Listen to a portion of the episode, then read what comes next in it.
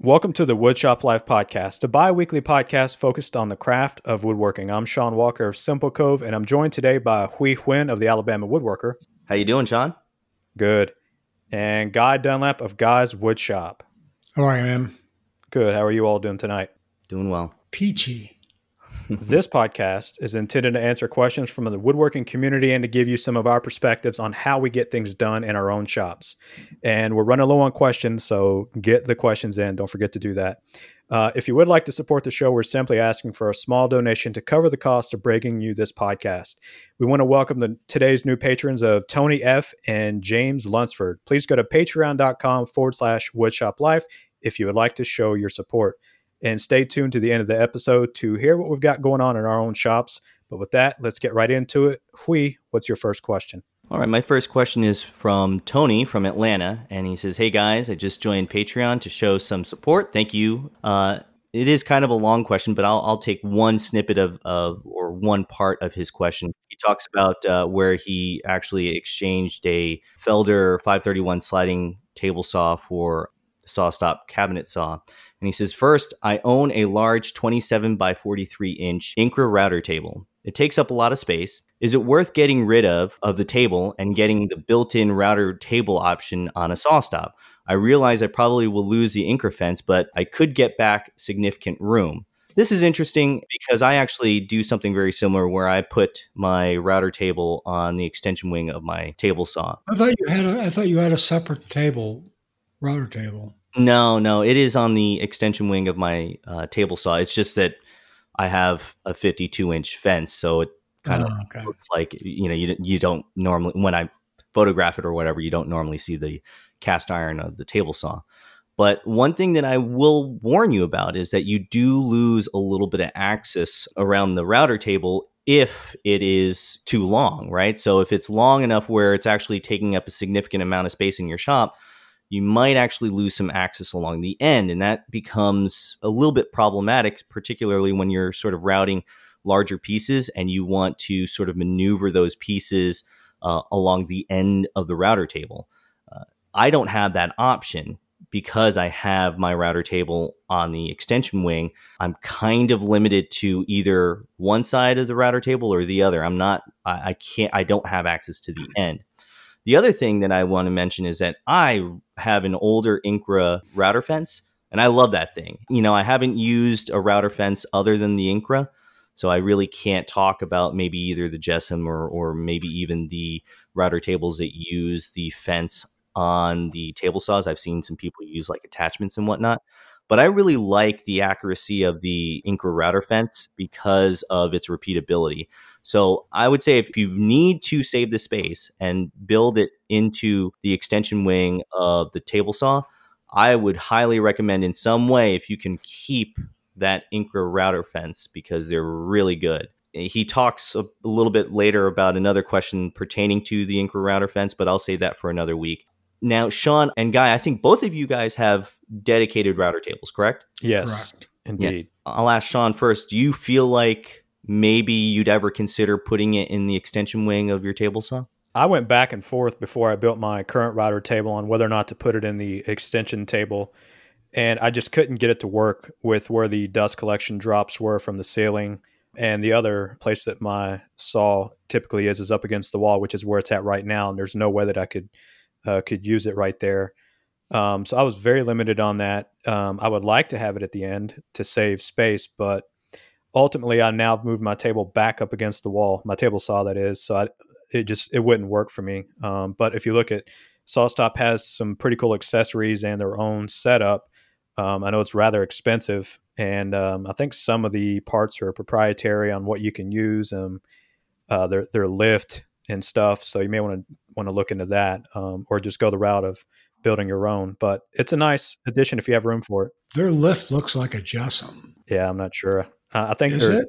Well, wait a minute. I don't think the JessEm has the chain, like the go kart chain that goes around it. Oh, s- uh, SawStop has a chain. Yeah, there's a chain that goes around it that uh, adjusts the that. lift, but with two gears. It's like the that's like the general used to have. Maybe, maybe that's very Yeah. possible. Yeah, I didn't know that. I'm pretty sure. Uh, let me check really quick just to make sure. I didn't mean to cut you off, Sean. That's all right. Just take a look, a real hard look at what SawStop offers for their table saws. Look at the price. Uh, just make sure that it's going to be um, what you want, universal enough for other accessories, and then compare that to building your own.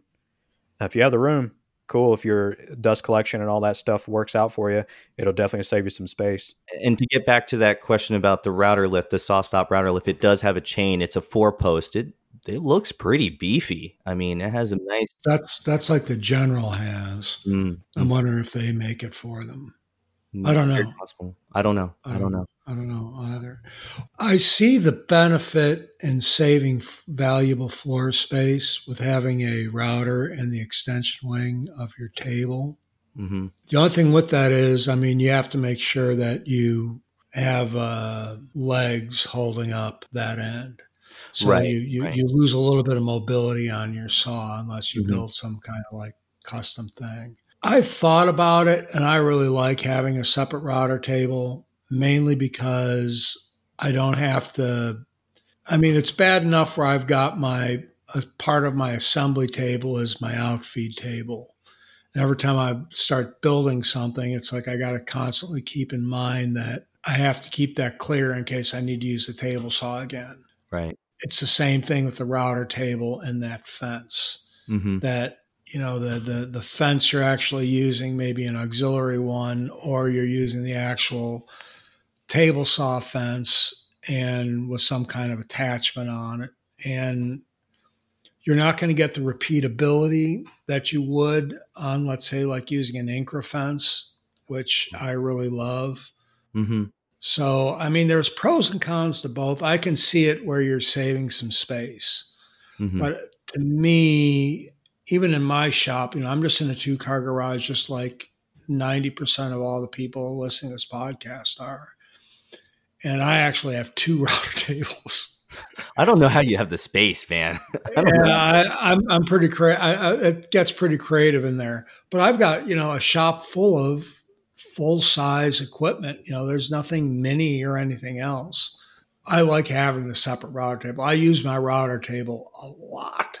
Yeah. So having that and having the repeatability of the Incra fence and not having to forsake one machine for the other while I'm using the other, I think is a big benefit to me. So. Sure. Sure. Yeah. So, Sean, you went from an Incra fence, well, albeit an older, That was a knockoff Pinnacle, but it was like Well- the Incra, yeah. yeah, to a to a, a non Incra fence. How do you? How was the change for you? Um, if I had the the setup, I would prefer the Incra fence. Meaning that if I had the table orientation like my old one, I would definitely have kept the Incra fence over what I have now, one hundred percent. The fence that you have now, and we don't need to mention like specific brands or whatever, but uh, the one that you have now is is it where you can actually like move just one side of the fence to sort of make minute adjustments? Is that correct? Yeah, that's correct. Yeah. Okay. That's what I thought. Yeah, I liked the um, you know, just the and mine was not an Incra, so I don't I didn't have that same uh, precision, although it was pretty close. But being able to dial it in and barely move it in the micro adjustments and stuff, it's so much better than you know lock one side down, pivot the other side, get close, loosen it, move it again, tighten it down. hmm I don't know. There's just something about the Incra fences that are really nice if you have the room and the table configuration for it. I mean, I definitely would prefer it over what I have now. Yeah. Cool. Well, Guy, you have the next one. All right. This one comes from Joey. And he says sharpening versus replacing. I'm still running straight knives on my planer and joiner and always wondered what makes more sense between the two. The local Rockler and Woodcraft stores often send away sharpening for these and all other blades and bits. It's about 20 to $25 for a set of blades to get sharpened, but they're about the same to just replace them. I could be just getting the uh, cheaper blades as they're not carbide tipped or anything special. What are your thoughts? Uh, I know type, table saw, miter saw blades are different and seem to last longer. What, what were your methods before going to helical? Everything. So, yeah, I I have helical on both my joiner and planer, but there was a time, obviously, when I did Mhm. not. And at that time, there was no carbide tipped blades that you could get for your joiner and planer. They were just high speed steel, but Right. they were a lot thicker than they are now. I know, like on like the DeWalt four post, those blades are disposable Yep. and you flip them. But on my older DeWalt lunchbox planer, they were not. They were the thicker steel, and you could actually get them sharpened. And I sharpened them myself. And what I have had, and I still have, as a matter of fact, is this. I, I bought it, you know, twenty plus years ago. It's a Makita wet wheel sharpener. Yeah. Yeah. It has a disc that runs around flat, right? Yeah, yep. And it was designed to sharpen joiner and planer knives. Mm-hmm. It was really expensive. I, I- I still have it. Um, and that's what I used for years. I always kept one set sharp, and a set got dull. I would just change them out hmm um, and then sharpen the, the blades on that thing. Uh, and that's mainly because I lived in a very, when I, when I bought, I lived in a very rural community hmm and there was nothing local, uh, and there wasn't the the internet as big as it is now Right. back in the late '90s. Mhm. So as far as the joiner knives go, yeah, I'd probably said there's like some jigs and stuff to sharpen them. I mean, even while they're on the the thing, Mhm. and those don't work. I've tried them. I, I use the ones where you take the joiner blade off. Veritas makes a version of this. It's like a, a jointer blade sharpener, and you put it on a piece of plate glass, and you've got like you know Like a honing guide. yes, like a honing guide.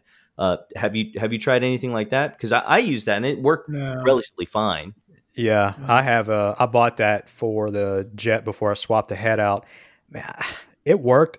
I just could not get consistent results with it, and it's probably operator error, definitely. But it Mhm. just it wasn't the same as getting fresh blades. Sure, sure.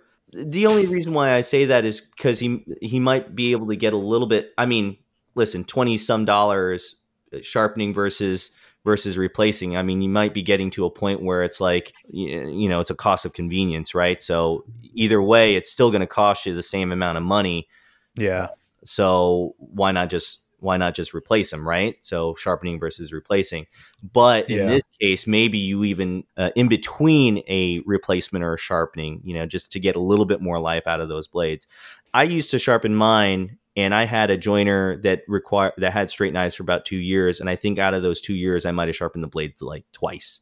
Yeah, I'm the same way. You know, he's saying twenty to twenty-five dollars for a set of blades to get sharpened, and they're about the same just to replace them.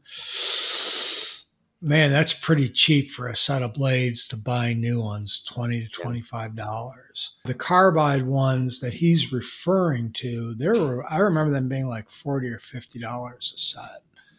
Uh, the high-speed steel ones maybe twenty to thirty dollars. Yeah, but you know my my memory isn't what it used to be. Well, and even then, if you look on like Grizzly's website for their replacement six inch joiner blades, you're still going to spend 50 bucks. So I'm not sure. First of all, it would help if we knew like what model planer and joiner. If you look, you know, that may help us a little bit. But looking on Grizzly, I was thinking about that. Mhm. Um, they're $49. So if I were to spend $25 just thinking about me uh, to get it sharpened at like my local woodcraft and I still have to drive 25 minutes away one way, I would just rather you know, buy an extra set, and then if I'm ever at Woodcraft, drop them off to have the second set sharpened.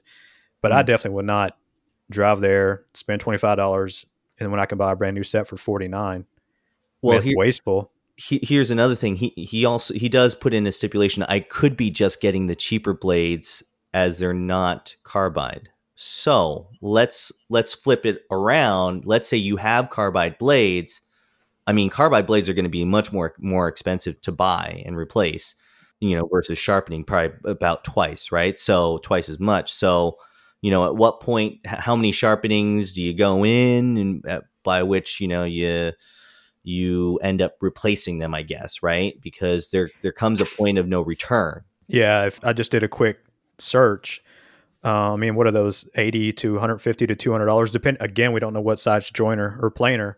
If Yeah. now if we're speaking that kind of money, definitely I'm going to send them off and have them sharpened. Mm-hmm. But Yeah. if it's 20 to 25, no, I'm not. I'll just Yeah. buy another set. And then while I'm at Woodcraft one day, I'll drop the second set off and come back and get them. See, I never, I never did the math on that. I just sharpened them like twice before I actually sold the machine. But I'm very positive that the knives that I had in my joiner uh, were were high speed steel.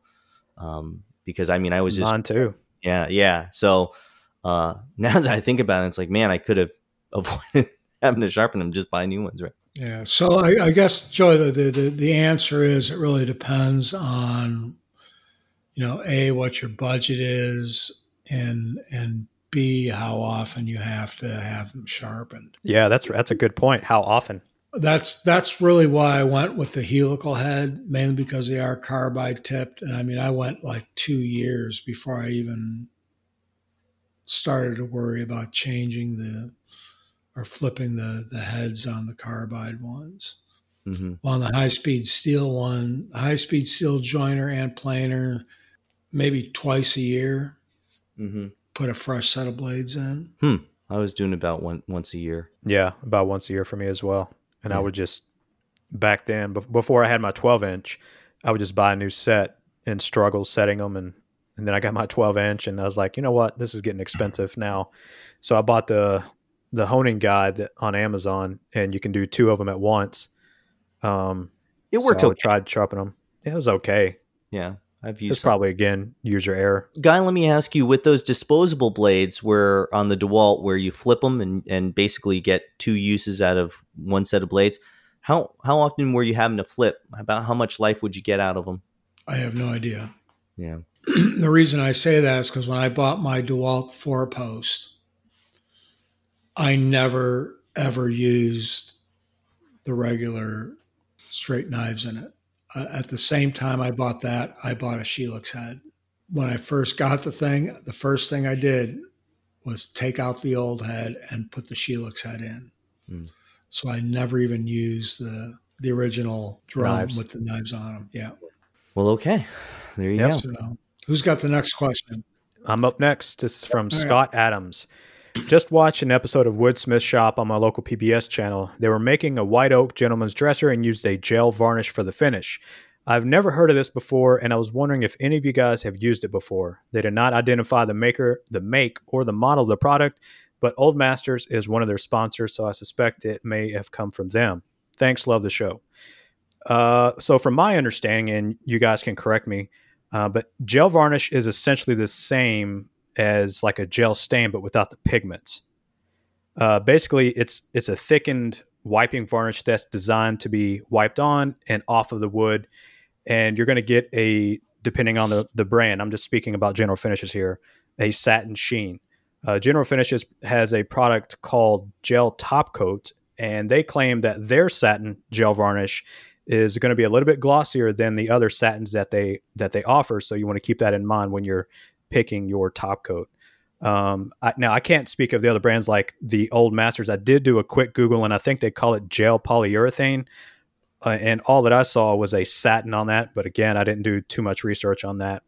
And uh, gel varnishes dry quicker or they dry quickly. So you're going to be sure to wipe it on and have another cloth ready to wipe off the excess. And if for some reason you're having some issues with that because of it drying too fast, you can obviously wipe off the excess using naphtha and or mineral spirits if you have to. Um, I've never used them personally, um, and I wanted to take this question to talk to you guys to see if you had honestly, because uh, what is the uh, appeal to this versus a wiping varnish? Um, and I would love to know what you two think. Have any of you all used it? I'm in the same boat as you, man. I've never used it, so I don't. I don't really have any opinion because I've never used it.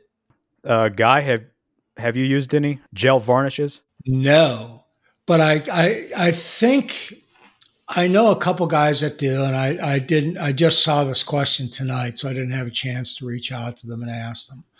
I think the advantage to a gel varnish versus, let's say, you know, there's there's a regular polish. You know, varnish is everything is a varnish. That's a top coat. First of all, varnish is not a particular thing. Danish oil is a varnish. Poly is a varnish. Shellac is a varnish. Everything is a varnish. Let's say you went with a, a regular polyurethane. the application? Just regular wipe or brush poly? Regular brush poly, regular poly, full strength poly. And you're putting it on there. That stuff you have to be very careful with because it'll drip and run and do all kinds of crazy crap. You can't go back, you should not go back over it. After I mean, I had a lot of experience with that stuff, and you have to you basically put it on a flat level surface. Mm-hmm. Uh, trying to do a vertical surface with it, you're really asking for trouble. And when the wiping varnishes or wiping polys, you know, came out like a like an Arm-R-Seal as a wiping poly, and the, all that is is they take polyurethane and it's thinned about fifty percent mm-hmm. yep. with mineral spirits or naphtha. Um, the advantage to that is you just wipe it on and you wipe it off again, but it can still run and stuff. I mm. think the advantage of the gel varnish doesn't run. I mean, it doesn't run. Yeah. so if you're putting it on a vertical surface, you really don't have to worry that much about it dripping and getting all over the place. Mm-hmm. You can put it on and then wipe it off pretty quickly if that's what it's designed to do as like a wiping varnish. But hmm. that's the yeah. only reason I can see of it being a, a, a, an advantage to being a gel. If there's another advantage to it, I, I I've never heard of one. Mm-hmm. Yeah, the there's plenty. Well, not plenty. I guess the only downside is you're stuck with just the one sheen. Uh, using General Finishes gel top coat of a satin. It's the only thing that that I would bring to the table on that. I've never used it. I would just apply a wiping varnish really really thin. So hopefully that helps.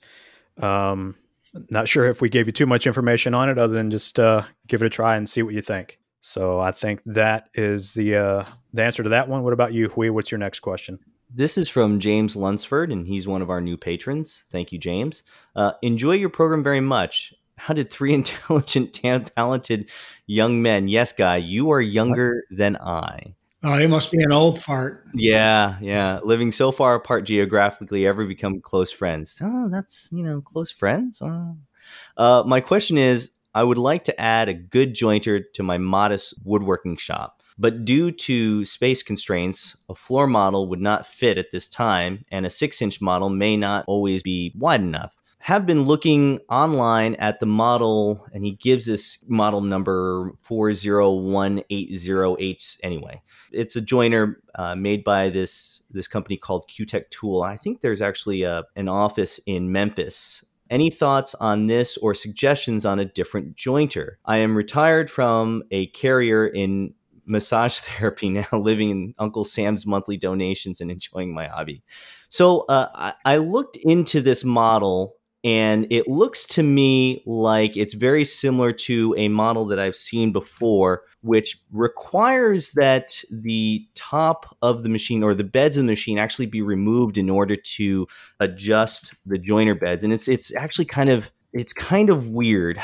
Um, my a friend of mine, a close friend of mine, I actually tried to help him align the jointer beds on a on a similar similar model. I think it it was either this one or their six inch model and it was a little bit of a difficult task to adjust. It, it uh, I'm looking at it right now. Yeah, that's right.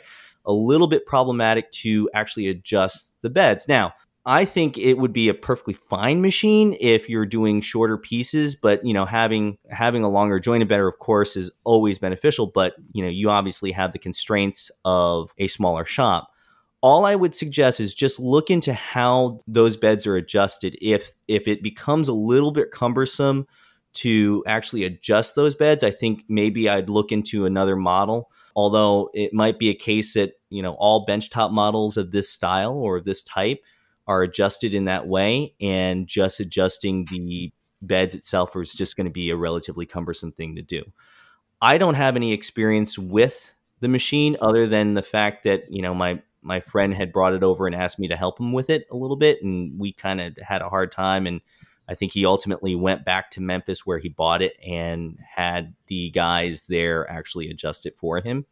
Uh, but I had a hard time adjusting it, and so, and so does he, so did he. So that's about all I can add about that. What what are your guys' thoughts on these smaller benchtop models? I mean, given given the fact that James really is limited on on floor space. I'm looking at the link for that and you know, I had a Porter cable that was just Same. like this, a six inch.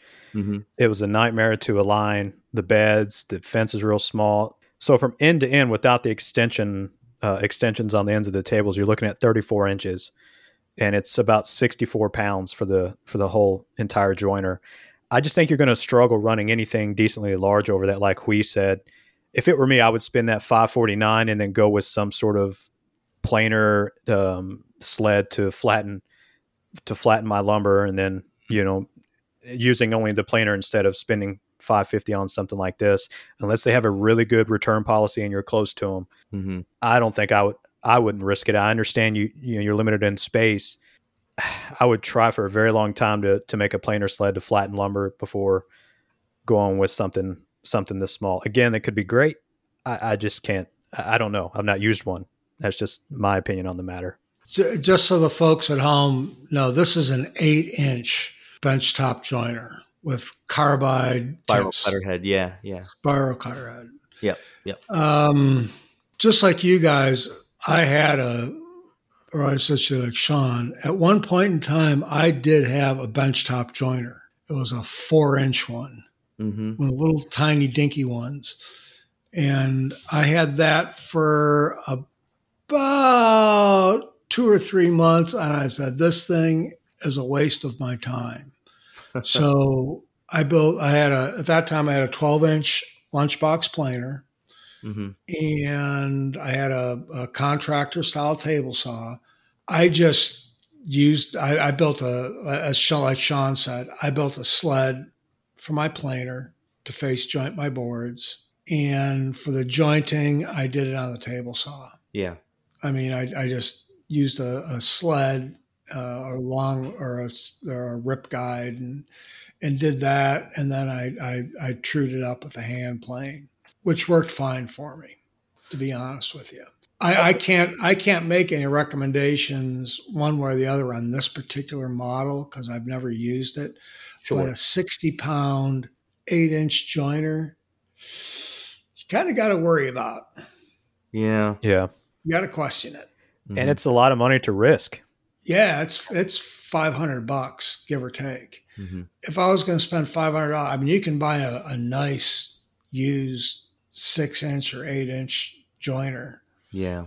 on on eBay or Craigslist, and and get away with that before something like this. I, I, I if I was going to recommend one way there, I would recommend not getting this machine Mm-hmm. Based on my own experience and just looking at it and seeing what it is and the cost of it. I mean, even if it's a benchtop model, I mean, your bench still takes up floor space. It's six of one, half dozen of the other. Yeah. I mean, you can get away with not having a joiner in your shop. yeah Mhm. If definitely you've got, yeah, if you've got a thickness planer Table and saw. a hand plane and a table saw, Yeah. you're you're golden. Mhm. Yeah. That would be my suggestion. Or or you can just like you said, I mean a used jet, you know, old blue jet, man, they're five hundred bucks right there. Yeah. Definitely more than sixty five pounds. That's for sure. I know that because I I owned one at one point. Anyway, I think that answers the question for the most part. So yep Hopefully it does. yeah, hopefully, guy, I think we hand it off to you, man. All right. This one comes from John. Wasn't the last one I got from a guy's named John too? Uh, No, Joey. yeah no joey Joey. John. This one's from John. And he says, always enjoy listening to your podcast while working in my shop. I recently saw Hui using a router set to cut cope and stick joints for some cabinet doors. I have a similar set by Freud that I have used to cut many similar joints over the past several years. My set has not been cutting very well the last few times I used it, so I took it to have professionally sharpened. It's no better now than before, maybe worse. Should I try having them sharpened again, or is this just the nature of the beast? Keep up the good work on the podcast, John. So I thought about this a little while, and you know, I've I've I've had multiple. I still have multiple cope and stick joint bit sets, and I've used one of them quite a bit, and it took years for it to get dull. Yeah. And even when it got dull, I sent it away and had it sharpened. And when I got it back, it cut like new. Reading this, I don't think that they sharpened them correctly. Hmm. That's my thoughts on it. Because if they were working and then over time they didn't, they started the, the, the quality of the cuts started to deteriorate and things like that, and they started to burn and do all kinds of weird stuff. That's a sign of bits not being sharp. Yep. Yep. You get it sharpened, they should be good as new. Mm-hmm. Period. End of story. They should be good as new. And for it not to be cutting any better than it was at its worst, or even worse than, Yeah. there's something screwy there. Yeah. And that's my opinion. I could be I, I could be mistaken. I don't think I have an opinion other than what you have. Uh, to be honest, I've actually never had a set of router bits sharpened because I have two sets of cope and stick joint bits. I've had them, I don't know, maybe about three or four years, and I've never had to get them sharpened. They cut almost just as good as the day that I got them, so I can't really say that I know the difference between uh, a set of bits that aren't sharpened and ones that are. I guess I just hadn't gotten to that point yet or used them enough. But I mean, I've never gotten anything back from my sharpener and it not cut better than when I sent it in. I mean, I'm just going to agree with you guys. If it worked great once, doesn't work good now, what what else could it be?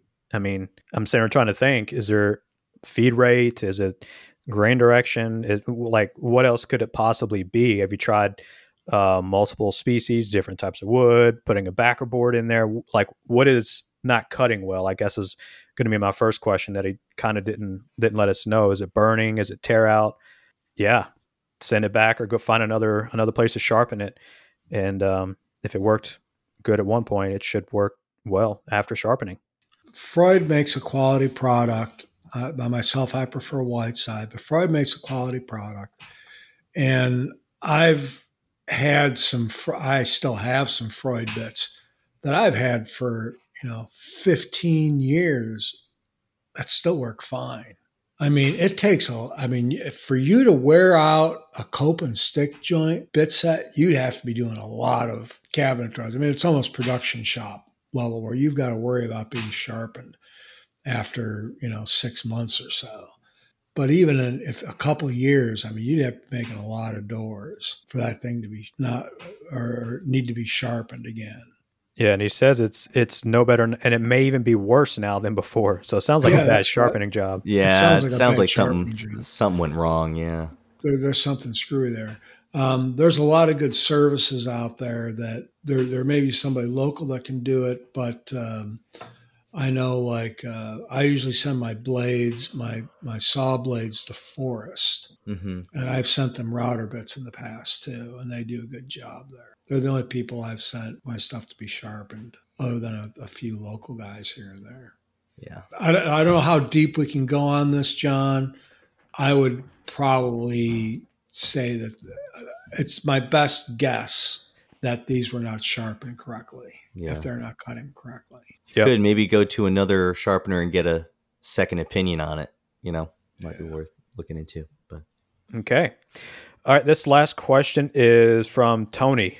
New to woodworking, love the podcast, learned a ton from you guys so far. My question is about determining moisture in wood when purchasing. I've heard you guys talk a lot about needing to sticker wood to let it dry before beginning a project, but how does a person know when choosing pieces from their local dealer what their moisture level is? Does everyone just take a moisture meter with them when selecting boards, or is there some way to know which pieces will allow me to start on a project sooner than later? if I want to build a table, for example, I don't want to have to wait two years for my lumber to dry before starting the project. Again, I'm new to woodworking, so apologies if this seems elementary. Tony. Now, Tony, I'm speaking purely from a hobbyist perspective on this, but I typically stay with the same two or three vendors for my wood, so I know what to expect. I've been using them for years and years and years. What they have told me as far as the drying process has been accurate, so I trust what they say. Now, if for some reason I need to get something special and I have to go online to places like Craigslist to find other people selling close to me, you know, I just ask the questions about when it was cut, how it was dried, and if it wasn't dried, how long has it been? And I also ask how and where it was stored while it was drying if it wasn't kiln dried. I mean, I don't personally take a moisture meter with me to buy the lumber because, first of all, I've got a crappy meter and it's probably not very accurate. Um, you know, it's kind of a gamble, uh, but if I'm buying something special, I'm typically not buying a whole lot of it. So I'm just going to trust what they say. If it doesn't, when I go there to buy it, it doesn't look right. If it's twisted, if it's got a crazy warp or something like that, I'll pick the better looking boards. And then I'm just going to have to go off of what they say when I get home, check the moisture level, and just let it acclimate until it gets close to the other lumber. And if for some reason, you know, I have to wait a whole lot longer because the wood is uh, wetter than they said, then I'll just not buy lumber from them again and and just stick to my same two or three vendors. But from a hobbyist perspective, I try to stick to the same two or three that have uh, treated me well, and the lumber is exactly as they say, uh, mm-hmm. and they know what they're doing. And um, I think that moisture meter is definitely something that you should invest in if you're going to, you know, start going around to different sources for your lumber to get a feel for the kind of product that they're going to give you and uh, you'll figure out who you who you'll stick with that that's treated you well after you buy from a few places. Yeah, sometimes you make a couple of mistakes before you figure it out, but you learn pretty quick though. I'm the same way, Sean. I've I've got three sources locally that I use, four sources locally that I use. One is a little bit further than local, but still within you know re- reasonable distance. I've bought many times and not really had issues with moisture content being above 10%. When it comes to ordering online, I've ordered online from Irion and Bell Forest. All have been, both have been, oh, excuse me, and Woodworker's Source. All three have been good experiences. And I actually did check the moisture content of those boards because they were coming from another area. But for the most part, you know, after acclimating to my shop for a week or so, uh, hasn't never had really an issue with that. But no, I don't. Uh, if it's local and and if it's uh, the sources that I normally use and that I trust, I don't I don't take a moisture meter with me. What about you, guy? Yeah, I, I don't take a moisture meter with me either. I rarely. I have a moisture meter. It's like a cheap 30 40 dollar one. Mm-hmm. I use it very rarely. Mm-hmm. I mean, for the most part, when I buy lumber, I buy lumber from one specific source regularly, which is a lumber yard. Mm-hmm. Mooter's Paw, right? No. Oh. Frank Miller Lumber. Oh, okay. Mooterpaw's in Dayton, Ohio, or Xenia, Ohio, which is near Dayton. That's a good three hours from here, two and a half hours from here. I buy from a place in, in Indiana called Frank Miller Lumber Company. They're one of the largest lumber mills this side of the Mississippi, and they're one of the largest supplier of quarter-sawn lumber in the in the world. Anyways, they deliver to me for free.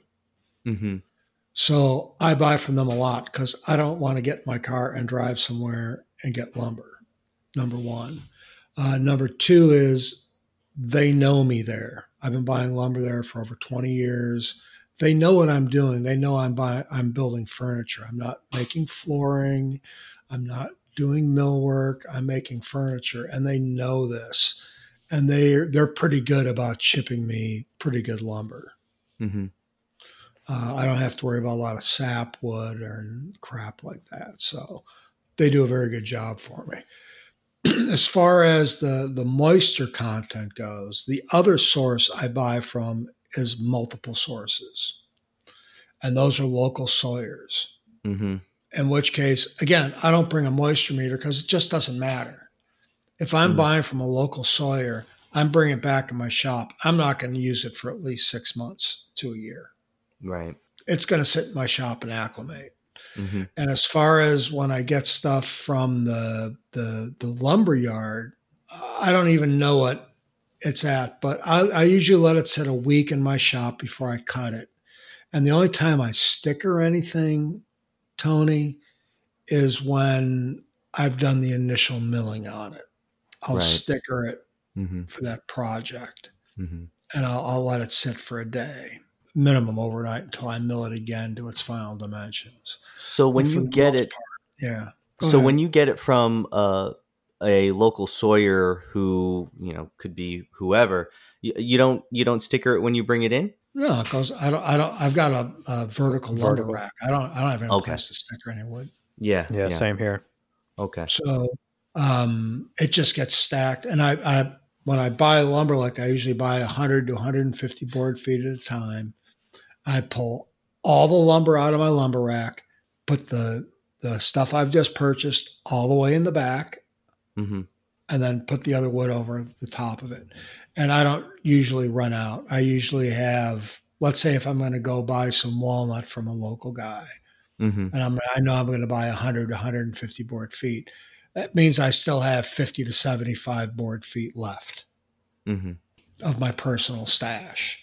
Waiting six months before I use some newly purchased wood from a, a local sawyer isn't a big deal. Right. So you might have to build up a stash.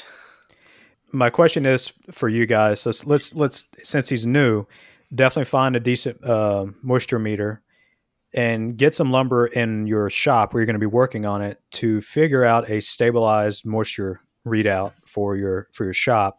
Um, Sure, What do you guys wait on before you start working with the piece? What is the the moisture content level typically? A rough ballpark, obviously. Don't know. So you don't check it at all.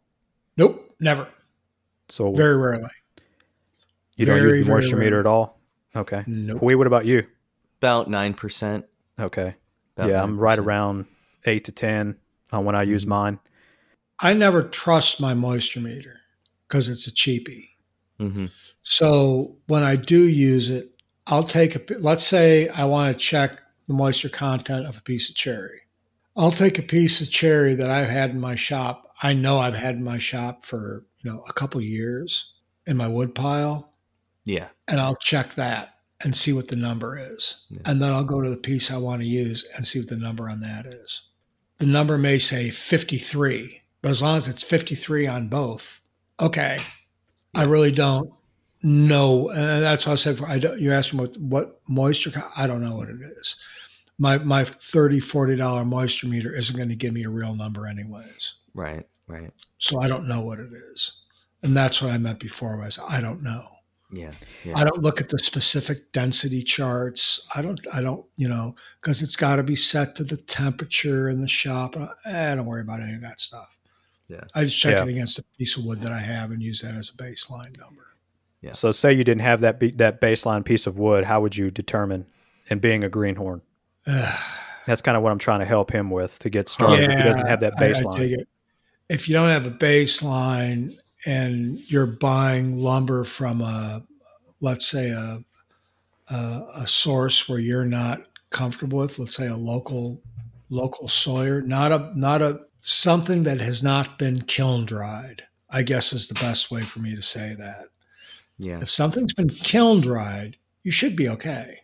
Yeah. If it hasn't been kiln dried, I say regardless, unless that thing has been ask the person you're buying it from, has this been sitting inside for the la- for you know if it's an inch thick, has this been sitting inside for a year? No, I cut it three weeks ago. Well, guess what? You're going to have to put it in your shop, and it's going to have to sit there for a year. Yep. And I think without buying a moisture meter, that's the best way to do it. It's just ask the person you bought it from. Has this been sitting, you know, where, where, where, where I get my stuff from the local guys, that stuff was cut some cases two years ago, but it's sitting outside, Mm-hmm. you know, with a piece of uh, tin over the top of it. Mhm. It's exposed to the elements. Yeah. All I know is that when I bring that stuff in, I'm not going to use it for a year Mm-hmm. or at least six months. Right. yeah, you're talking about the the wet lumber that hadn't been kiln dried. Yep. Yeah. Yeah. Yep. If it's if it's coming from a lumber mill or from a local dealer or let's say like a woodcraft or a rockler or mm-hmm. something like that that stuff's dry man Yeah. Yeah, You should be able to have, you should be able to put it in your shop and within a week or two you should it'll have acclimated enough and you should be okay Moisture in wood drops below 20% relatively fast, but getting it below 15% takes a relatively long period of time in order to get there. And oftentimes you either have to get it into a kiln or put it indoors for a good period of time to get it below that point so that you can actually work with it. And it's not going to, you know, warp and twist and move all over the place when when you start cutting it. I guess, I guess the best advice we can give you, Tony, without getting, I mean, we're starting to get way Yeah. off the beaten path and Yeah. way too granular. And I think it's just going to confuse the heck out of you. Like I said, if you're getting it from a, a, known reputable lumber yard and you know it's kiln dried, you're fine. hmm You should be fine within a week of you getting it in your own building. Right. If it's if it's if it's not kiln dried, I'd give it at least six months. If it's regular four quarter or five quarter lumber, eight quarter, it may have to sit for a year before you use it. Yeah, I recommend when you're first starting out to just stick with kiln dried for a while until you get to understand everything, and go to your local, like you're saying, Rockler Woodcraft, pick some up to get an idea of what it should be in your shop. So, hopefully that helps. Let's uh, move it right along, and let's talk about what we have going on in our shops since the last episode. Uh, let's see, who wants to go first? How about Huy? What do you got going on? Yeah, so I just finished the linen cabinet, medicine cabinet for my bathroom remodel, which is kind of funny because uh, we're actually about to go to contract on a new construction, a new home uh, tomorrow. so we were doing the renovation really because the uh, the flooring in the bathroom was was starting to rot uh, due to the tiles leaking in the shower. So I, I replaced all the cabinets in there, uh, the vanity and whatnot, and looks much better. Uh, the other thing that I've been doing is I just finished veneering a couple of panels that will become an entryway bench. Uh, I've got one more panel that has to be done, but for the most part, that's done, and uh, they came out really nice. I actually used uh, urea resin glue for the first time. Before that, I've been using uh, that uh, like a Unibond one type glue, and this was the DAP Weldwood glue, Mhm. uh, and it was Yeah. it was really easy to use. How about you, guy? What do you got going on? Not much. Um, let's see. Since the last time we talked, I, I've really gotten much done. I've, I've I've been doing some remodel stuff in the house. Yeah, It's really not worth talking about. So uh, all I know is I'm ready to go back to work, Mm. which is Monday. hmm Thank the Lord. So, what about you, Sean?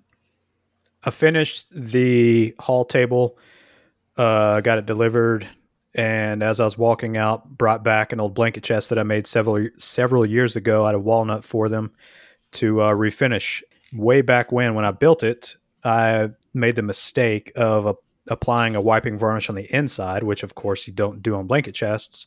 So Mm. now I have to refinish it with uh, most likely either a shellac or some sort of uh, water based poly, probably shellac, uh, because it it's causing the blankets and stuff to smell, which is a uh, big mistake. Smell like what? It's just a really really awful smell um, because of the because I used the wiping oil based wiping varnish on the inside. So I'm going to refinish that with shellac probably, and uh, set up the bandsaw that I got. I just got it set up and uh, just finished the first video on that that I'm going to be releasing on my second YouTube channel to show the assembly of it.